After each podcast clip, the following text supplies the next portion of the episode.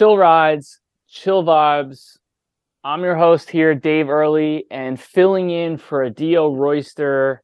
Welcome back to the show, Greg Dennis. Greg, Clap how you your doing? hands, everybody. What? Forfeit. Oh, sorry. I guess it's not really the right vibe for the way the season's gone. yeah, we're, we're you'd have to do the um that slow slow motion version that Trill Bro dude put out with the Joker. With like Joaquin Um, I haven't dancing. heard it. I'd like to hear it. It's I'd like a like to slow know. motion Joaquin Phoenix, and it's like for for all like of your that. doom and gloom scenarios. well, we're we're living them right now. We are uh, we are in the middle of a crisis as uh, Sixers Nation, Sixers fans. Yeah, let me read you. Let me read you the headline. Paul Hudrick writing from Camden facility today. Walking wounded Sixers can't catch a break, and so you've got Harden out. He's out at least another two more weeks. It sounds like the the update was actually positive with his right sprained foot. Originally diagnosed out for a month, but he said he's on track to to meet that. So that would be another what eight games or so. Maxey actually fractured a small fracture in his foot on a play that looked like he might have just rolled his ankle, but turned out to be a lot worse than that. They're saying maybe three to four weeks, but we'll reevaluate that in two weeks. And now Joel Embiid is out with a at least the back-to-back set coming up with a midfoot sprain. So I ask you, Greg, how many foot injuries can one franchise endure over like a seven year period? It's um I mean we're gonna find out clearly. That's that's obviously what's happening right now. It it is bizarre that it's uh the foot on everyone. Is it karmic, Um, some process thing? And Beats drafted him. Was Zhaire Um, Smith, Ben Simmons? Just always the foot. You know, I'm I'm open I'm open to that. I'm open to anything at this point. I think uh we have to look past logical explanation. What, Um, would, but what would- Sam Hinkie say if we had him on right now? He broke his basketball silence vow. it, in regards to the uh of bad- team, the, The injury luck, yeah. I think he would say like this is just one possibility of thousands. We factored it in. It's baked into the pie. It's not totally unexpected. There is actually a, a 0.07% chance of this. We, we, we're prepared for it. We have contingency plans in place, and we're moving ahead with the process. Speak, speaking of these contingencies, so now you have Ben Simmons coming to town. This like super super long awaited arrival. You know, everyone was excited to boo him in his black and yellow hockey jersey last year, but he was not playing. He was out with a back injury that where people were like, "Yeah, that really means he's just too scared to play in front of these fans." The scene of the crime, Atlanta Hawks, Game Seven, back at Wells. But really, it turned out to be like a devastatingly serious herniated disc issue that needed surgery. Might have contributed to these knee injuries. He's having his knee drained now. He's going to play. He had a pretty good game a couple games ago. Uh, Nets fans are excited that like maybe he's rounding into form. Uh, but there's no Sixers to play, so I don't know what type of juice there'll be in the arena. Well, as the saying goes, truth is stranger than fiction. And we're going to see that in a marquee B-Ball Paul versus Ben Simmons Tuesday night extravaganza. And uh, Shake Milton will be there as well. So yeah, it's uh, it's it's bizarre. I mean, I never envisioned Ben's return going this way, but I don't know. I think the fans will dial it up. And if you have tickets to this game, you know, it's kind of a saving grace that at least there'll be this subplot, this storyline. Because otherwise, I mean, you're going, you're, you know, the Sixers are pretty much lambs to slaughter tomorrow night. So at, at least you can go and like have a good time and boo Ben Simmons. Can you can you come up with or predict any creative chance that we might hear? You you didn't dunk it. uh, I don't, I don't, I don't know. I don't feel like the Sixers fans Shoot it, you coward. are known for their creativity. So you think I they'll think be it's like gonna be. I think it's gonna be sucks? very straightforward. You're gonna get you're gonna get the fuck Ben Simmons and the Ben Simmons sucks, uh, alternating throughout the night, and and then just general loud boos, and then there'll be like there'll be like a handful of people that are individually yelling. You know, yeah, we'll we'll see those tweets. So, someone just yelled this funny thing. Right. some of that right. stuff. Um, so let's let's back up a little bit. Do you think that the Sixers could have avoided this injury-addled situation they're in? Because I, you know, I have certain feelings about this that maybe they could have been. Yes, yes, I think that the Sixers never, ever, ever try to. They they never take a night off. They never are the team that's just like, you know what, Minnesota's here. They're rested. They're fully healthy. We went all out to beat Milwaukee shorthanded last night. Let's just rest our guys. No, they they, they try to win every game. They push the pedal to the metal. There's no there's no strategy to combat for the 82 games. Um, you know, I mean, we know that there's there's no there's no philosophy of load management with this team.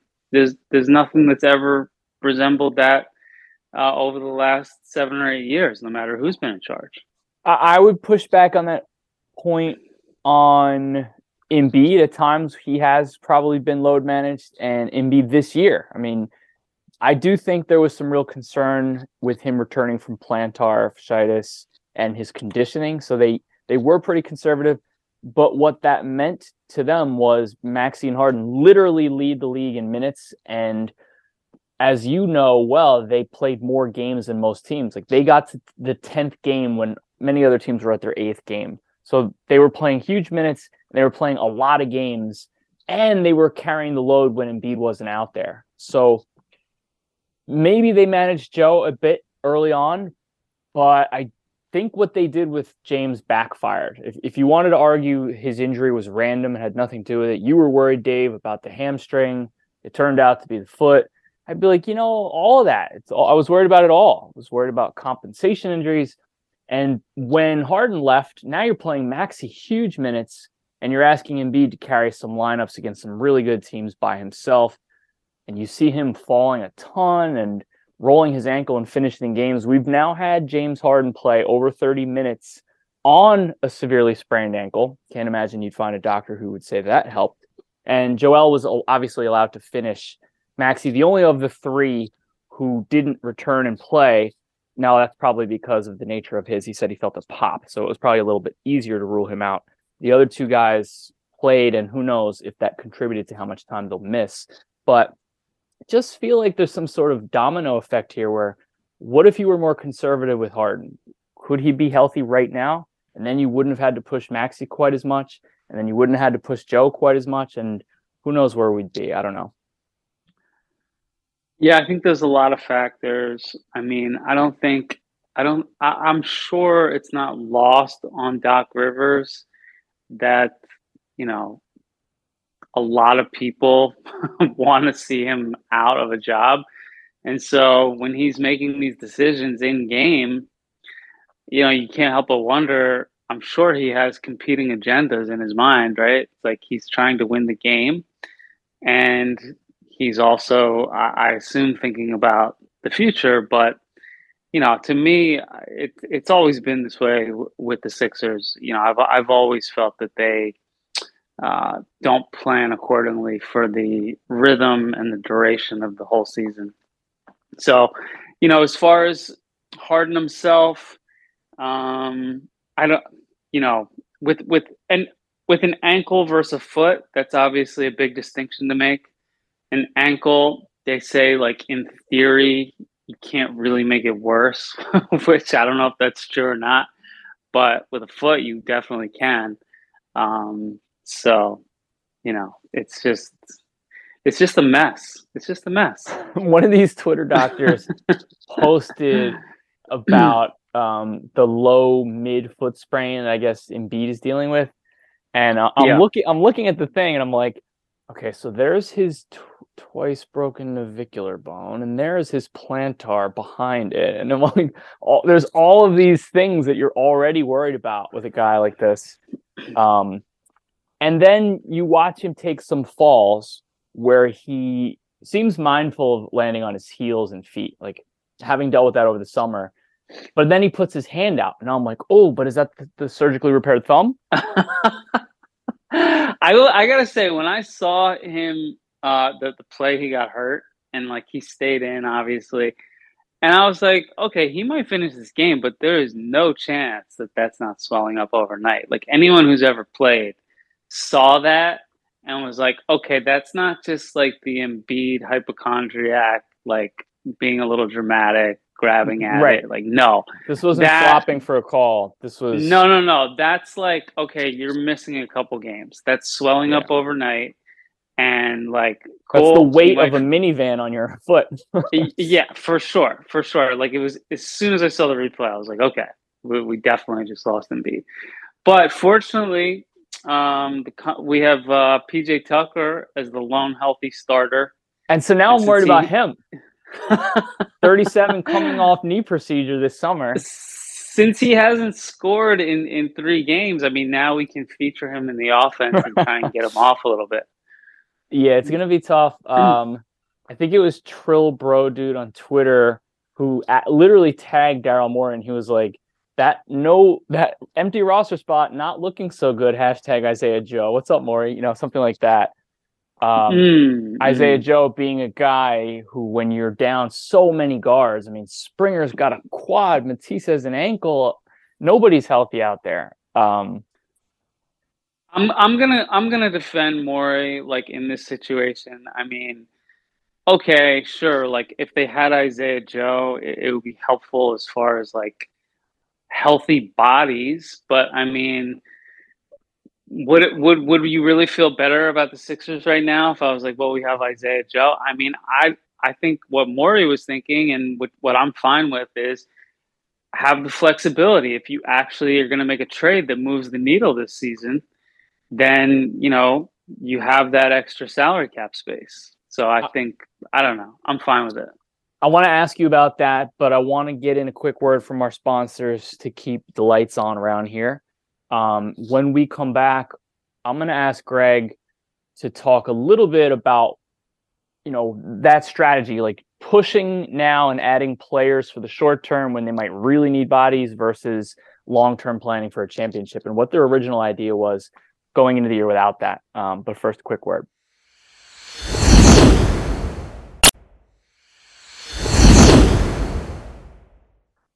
So, Greg, we are back, and I, I liked what you were saying just before we took a break.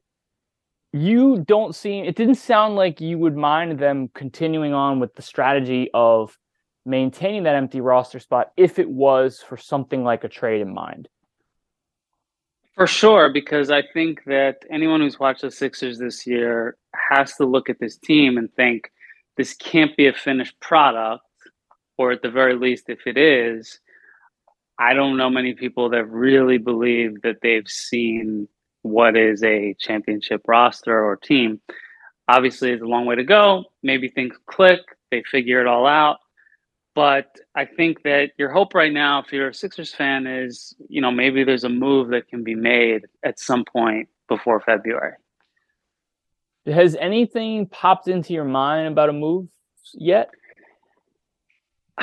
It's really tough, you know. I mean, I think that everyone kind of points at Tobias Harris as kind of like the guy who doesn't quite fit into what they're doing. Um, I, I've I've pushed back on that. I think Tobias has been pretty good for what you'd want him to be on this team, but but I get it. I mean, you know, he's not he's not a great fit with uh, PJ Tucker and Harden He's basically been relegated at this point to a strictly catch and shoot guy. So sure, like if you could turn him into what we all want, which is like a two-way wing, versatile, athletic player, but I just don't know if that's going to happen. So I think Tobias is the is the obvious candidate, and we've seen reports that he's being shopped around. But I also think like I'm sure they've been trying to trade him for two years. It's it's obviously you know not not easy. If you had Harden inked to a longer term deal next summer, if you gave Maxey an extension, um, then when Harris came off the books in a year and a half, I don't think that that would. I'm not a cap whiz, but I don't think that that would translate directly to now you can spend forty million dollars in cap space. So there are a lot of reasons to trade him uh, in terms of future building, not being able to use that money if you don't trade him down the road, or at least not being able to use that much. You know, maybe it'll translate to less than his salary. So I think it makes sense. Keith Pompey of the Philadelphia Inquirer wrote like maybe it would make sense for them to part ways at some point. Um, I thought that was pretty interesting because he's usually pretty pro Tobias, but this time it was kind of like not anti Tobias, but just putting out out the idea that maybe everyone would be better off uh, in, in, a situation where he had the ball more. Because let's face it, in Harris's ideal world, he handles the ball more, he handles more ISOs, more pick and rolls, and on the Sixers, he's really the fourth option on most given nights, right? And sometimes when mm-hmm. Mel- Melton's has it going, not even. Yeah, I would agree. I would agree with that. Absolutely. So there's also this thing that I was thinking about today, uh, put forth to me by Jeremy Cullen of Nick's Film School. He was saying like Sixers are right there, right there to duck repeater tax. And they've paid the tax the last couple of years. If Josh Harris and David Blitzer said to Daryl, like, you are one trade of Montrez for like a draft right, a, you know, a late pick that you could stash away from ducking the tax, we would appreciate that. Um, obviously, we want you to win the championship, and we don't want to hamstring you really badly there. But you know, just if you could get it done, and you want to trade Tobias anyway, maybe Harris is 38 going out, but you take back Eric Gordon, a guy you love, plus another X amount of dollars that is three or four million dollars less than Harris. That would scratch an itch for us and maybe it scratches an itch for you and tobias as well. So I, I, wouldn't be shocked if that was the kind of thing they're looking into. Like maybe maybe you get a guy who fits this team a little bit better than toby does right now and someone else but i don't know who it probably it might have to be a three team deal and as brian windhorst said like three team deal means it's not going to happen um yeah I, I wouldn't rule that out so so you're so you're sort of saying they would make a trade that has kind of competing agendas like it yeah. not necessarily not necessarily one that is strictly to give the team you know the best chance to win yeah Morey, Morey would sell it. He'd go on the airways and say you know this this fills two needs for us. Eric gordon is going to shoot the lights out and this other player is going to also or this other player is going to be a 3 and d wing something like that, and he's going to say it definitely improves our championship odds, and he he'll get you to believe him. but behind closed doors, the part that he's not saying is, I also saved three and a half million dollars, which allows my bosses to save a lot of money uh, in terms of luxury tax repeater fees or something like that. So there could be something like that that impacts their thinking on a Tobias deal. But the impetus there certainly seems to be you know, it, it might benefit everyone to trade Harris if you could do it. I don't know if you could do it this deadline, but got you got to get the sense that they would try. I think, yeah, I agree. I, that they that they are, you know, it sounds like they are trying. Right. And you know, things will get interesting closer to the deadline. It always does. Daryl, I, would think he's probably going to look to make a move. Now, let me ask you: if it's not Tobias, who's the obvious guy. Both Is Matisse anyone and else? Korkmaz don't feel safe to me. Uh, Nor do they. Yeah, but I mean, like, you know, I assume the the only reason those guys are still here is because they just don't have any value around the league. Yeah, but I, I still wouldn't assume that they will be here. They might find value, or maybe the Sixers will take a little less, or maybe some suddenly some team will really need another wing defender. Um, right with and won't need the offense. I don't know. Maybe Dallas could, you know, will feel like, well, what are we going to do besides DFS to stop someone on the wing? Now, is you know, taking a step back, looking at this from a high level now. You know, we're we're what are we now? Are we are we 20 15 20 games into the season? Or a team like Utah is like, "Hey, we let's go for it." Who knows? But go ahead. Right. No, I was going to say, you know, Sixers 500 team, 14 games into it. The East is obviously very deep. Um, what are your expectations at this point for, you know, where the Sixers might end up by the time we're moving through the season and getting closer to the playoffs and just like based on what you've seen from the team so far ha- have you kind of reconfigured your expectations for what this team's regular season is going to look like? Yeah i think i was if i recall and i'm not don't quote me on this but i think they were plus 1200 coming in. Now they're like plus 1900 with all the injuries. They that might have even dipped further with the new news to Maxey and Embiid um, and I think they had a pretty high over under for wins in the regular season, which most people were pretty bullish on the over. I think it was 50.5. Yep. And yes, most people, most of the money actually I know came in on the over. Uh, I took I took the under citing injury risk profile or wow. or load management. Basic, basically looked into the future on that one. I was saying like they're either going to load manage and then not hit 51 or they're going to get hurt and not hit 51 i felt like that was a pretty good bet um because you got better than plus 100 odds i think. You had to, you yeah. Had to shell out a little bit to take the over. But yeah I, I would reconfigure a little bit. It's funny because if you would have told me that the nets wouldn't look so good and then the heat wouldn't look so good i might have felt much better about this team. But mm-hmm uh, the Cavs look a little bit further along than I would have guessed. Mm, the Hawks might too. So if you want to be the best of the entire East, there definitely is a gap between you, Boston, and Milwaukee at this point. I would agree. I would agree. Uh, which, yeah, Celtics and Bucks certainly the cream of the crop. The Hawks right now are ten and six, third seed. Pacers somehow, some way are nine and six. They're supposed to be tanking this season. They still um, might, but they still might. Uh, so yeah, I mean, you know, you, we have to remember it's November, and if something like this is going to happen, it's great that it's happening right now. That's obviously the uh, rose petal glasses version of this. Something's awful but, happening. Yay, it's happening now. right, right. But um, like you said, have been disappointing and and may just not be that good this year. I don't know. It's possible, right? It's possible their window is closed. The, uh, the Nets, no, the Heat. Oh, the, the heat. heat, the Heat, yeah. Um, this the Nets, who knows?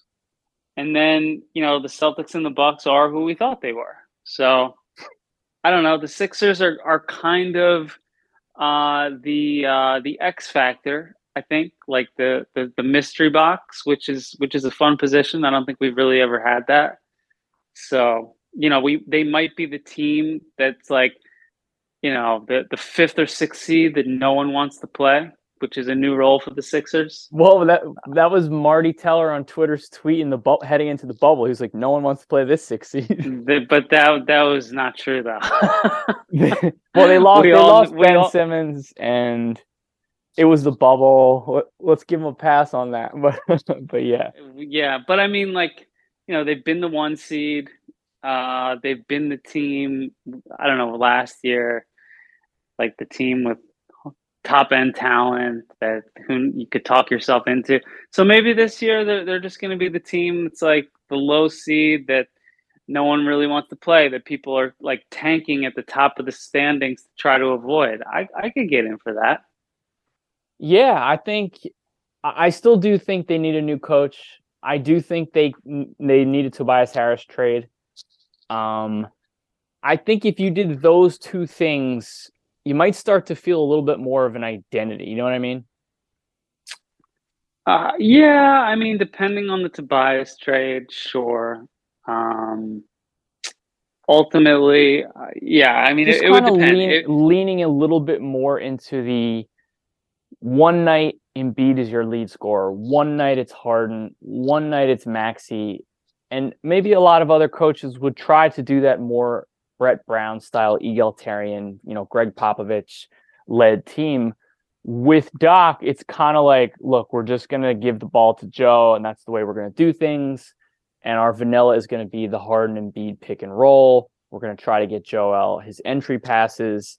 And I just feel like that plays into the hands defensively for a Boston or a Milwaukee. They, they know what you're going to do. They know what they have to defend it, and they know that that works. And they're comfortable winning their home games with that sh- defensive shell. Fair enough. I have I have two I have two questions. I'm going to throw them at you rapid fire, and you can just give me your take. Um, PJ Tucker, how worried are you?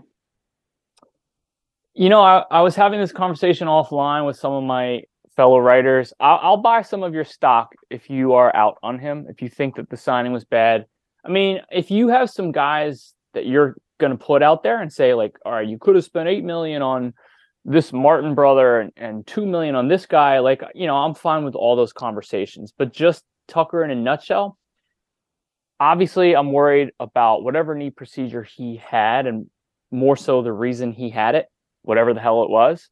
Did he need to clean up some debris or something in old knees? But knowing that, I, am okay with it because it, it explains to me what we've seen and it makes sense that he might ramp up over time. Obviously, this team could do better with some load management and maybe Tucker should have been on that list. Like he's been playing 28, 29 minutes a game. I'm actually scared to see what he plays now in the next five, six, seven games.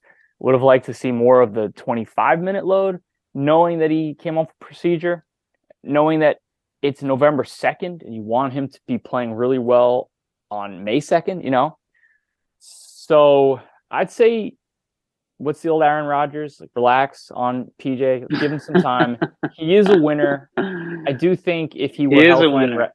I do think he is a guy who helps your team, and and that is being reflected in the plus minus. I mean, he's not scoring, and people are ragging on him from that, but he didn't really score in Miami much anyway. And the plus minus is working out when he's out there. I think that's fair.